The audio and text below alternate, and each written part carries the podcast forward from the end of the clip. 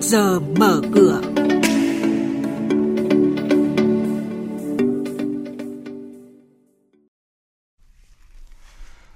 Thưa quý vị và các bạn, bây giờ là 8 giờ 8 phút và mời quý vị và các bạn đến với thời gian của chuyên mục Trước giờ mở cửa.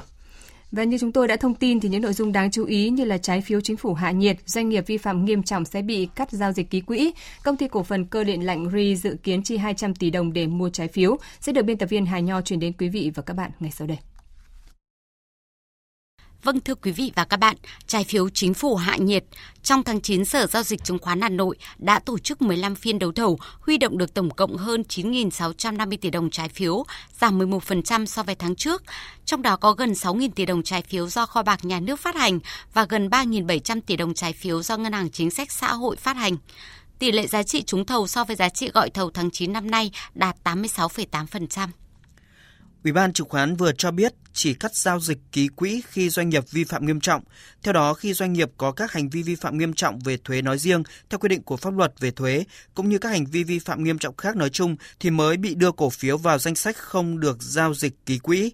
Cụ thể, có 3 trường hợp cổ phiếu của doanh nghiệp niêm yết bị cắt giao dịch ký quỹ gồm vi phạm hành chính về trốn thuế, gian lận thuế, không chấp hành kết luận cưỡng chế thi hành quyết định hành chính thuế, công ty niêm yết bị cơ quan tiến hành tố tụng khởi tố bị can. Diễn biến chỉ số chứng khoán chốt phiên trước có gì đáng chú ý? Những mã chứng khoán nào có triển vọng đầu tư? Những công bố quan trọng liên quan tới các mã chứng khoán niêm yết trên sàn giao dịch.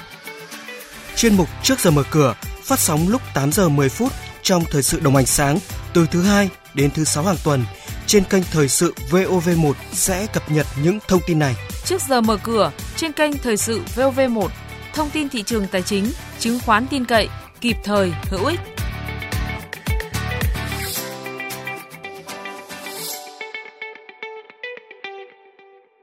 Thưa quý vị và các bạn, công ty cổ phần xuất nhập khẩu thủy sản Cửu Long An Giang mã ACL sẽ chốt danh sách cổ đông thực hiện chi tạm ứng cổ tức đợt 1 năm nay bằng tiền, tỷ lệ 15%, tương ứng cổ đông sở hữu một cổ phiếu được nhận về 1.500 đồng. Như vậy với 22 triệu 800 nghìn cổ phiếu đang niêm yết và lưu hành, Thủy sản Cửu Long An Giang sẽ chi khoảng 34 tỷ 200 triệu đồng để trả cổ tức cho cổ đông. Ngày giao dịch không hưởng quyền là ngày 31 tháng 10, thời gian thanh toán cổ tức dự kiến ngày 11 tháng 11 tới đây. Công ty cổ phần cơ điện lạnh vừa ký kết hợp đồng mua trái phiếu VSH của công ty cổ phần thủy điện Vĩnh Sơn sông Hình.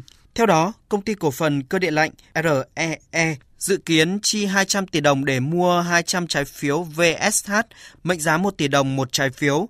Đây là trái phiếu không chuyển đổi, không kèm chứng quyền, có tài sản đảm bảo, kỳ hạn 7 năm. Số tiền thu được từ đợt phát hành sẽ được VSH tài trợ cho dự án thủy điện Thượng Con Tum.